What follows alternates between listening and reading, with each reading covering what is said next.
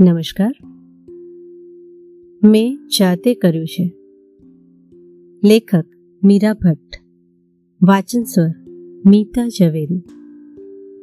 આજે શુભાંગ સવારથી ગડમથલમાં હતો. આજે એના પપ્પાની વર્ષગાંઠ હતી. ગઈકાલે પપ્પાની વર્ષગાંઠ કેવી રીતે ઉજવવી એની ઘણી બધી ચર્ચા જમવાના મેજ પર થઈ હતી. પપ્પાના મિત્રોને જમવા બોલાવવા શહેરથી દૂર ફરવા જવું, આઈસ્ક્રીમ ખાવું વગેરે ઘણા સૂચનો થયા. આ બધી વાતો ચાલતી હતી, ત્યાં નાનકડો પાંચ વર્ષનો શુભાંગ કહે, પપ્પા, હું તમને શું ભેટ આપું તો તમને ગમે? ત્યારે પપ્પાએ કહેલું, દીકરા, મારી વર્ષગાંઠને દિવસે તું તારા પરસેવાનું એક ટીપું ભેટમાં દે તો મને ખૂબ ગમે. એટલે શુભાંગ ઉઠીને તરત પરસેવાના ટીપાની ભાંજગણમાં પડ્યો હતો. પોતાની પથારી લઈ લીધી. દૂધનો કપ ધોઈ નાખ્યો ઝાપટ ઝૂપટ કરી. થોડુંક દોડી પણ આવ્યો, પણ શરીરમાંથી પરસેવાનું ટીપું બહાર આવવાનું નામ જ ના લે. સૂરજદેવ આકાશથી ઊંચા ચડતા ગયા. ત્યાં અચાનક શુભાંગના કપાળ પર પરસેવો થઈ ગયો. રાતો ચોડ મોં લઈ દોડતો દોડતો એ પપ્પા પાસે પહોંચ્યો. પપ્પા! તમારી વર્ષગાંઠની ભેટ? પપ્પાએ કહ્યું શાબાસ બેટા. પણ તારી હથેળી બતાવજો. બંનેએ જોયું કે હાથમાં ફલ્લો પડ્યો હતો.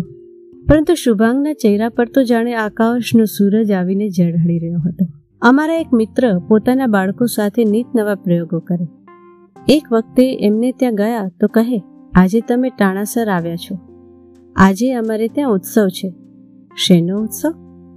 તો સાત અને પાંચ વર્ષના બે ભાઈ બહેન આવીને કહે, માસી, અમે બગીચામાં પરવર વાવ્યા હતા. અમે જ પાણી પાઈ, ખાતર નાખી એને ઉછેર્યા. આજે એને ઉતારવાના છીએ. બાળકો પોતે જ એનું શાક કરવાના હતા.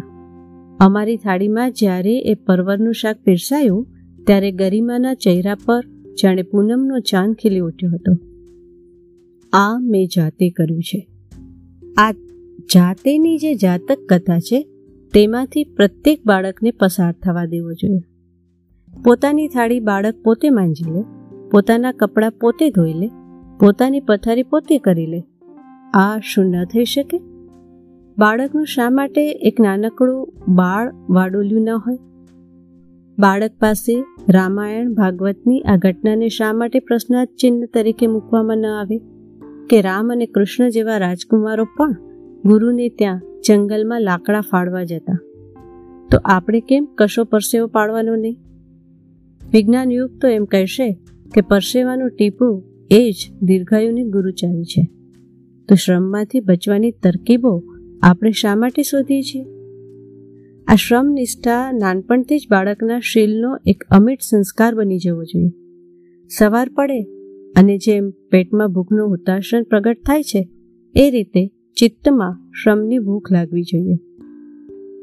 પરંતુ આ બધા માટે આપણે આપણી જીવનશૈલી બદલવી પડે. કહીએ એક અને કરીએ બીજું. એનાથી ભલે આખું જગત છેતરાઈ જાય, પણ બાળક કદી નહીં છેતરાય. બાળક મૂર્ખ નથી, અણસમજુ નથી.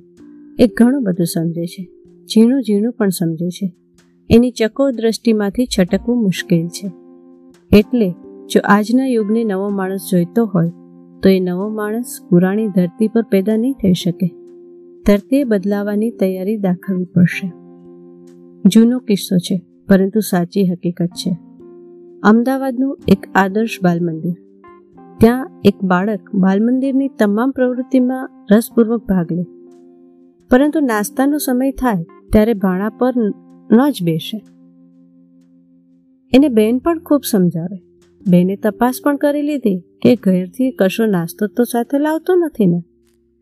ભૂખને લાગવાનું કોઈ કારણ જ નહોતું. છેવટે શિક્ષિકા બેને વાલીનો સંપર્ક સાધ્યો.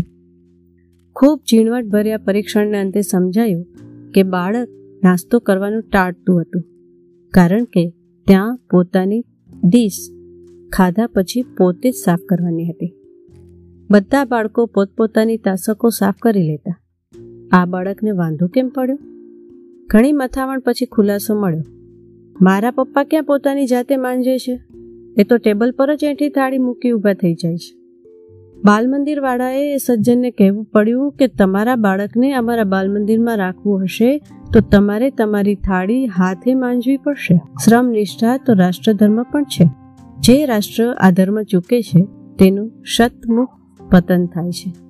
ભોગની નદીને પણ વહેતા રહેવું હોય તો શ્રમના બે કાંઠા વચ્ચે રહીને જ એ વહી શકશે. નહીતર એક ગંદુ ખદબત્તા જંતુવાળું ખાબોચિયું બનીને રહી જશે. આજે આપણે યોગાસન કરવા પ્રેરાઈએ છીએ, પરંતુ શ્રમને આ ચારિત્ર હાશ છે. શ્રમનું ગૌરવ ચિત્તમાં અંકિત થવું જોઈએ. બિનુ શ્રમ ખાએ ચોર કહાવે, ગીતા કી આવાજ હે. ગીતાના સંદેશને બાળકને ધાવણમાં ટીપા સાથે કાલવીને પીવરાવી દેવું જોઈએ. આપણે ત્યાં બેઠાડુ વર્ગનું પ્રમાણ ઉત્તરોત્તર વધતું જાય છે. વિદેશમાંથી આવતા યુવાનોમાં કામચોરી નથી દેખાતી, જ્યારે આપણા યુવાનો કામથી દૂર ભાગતા જોવા મળે છે.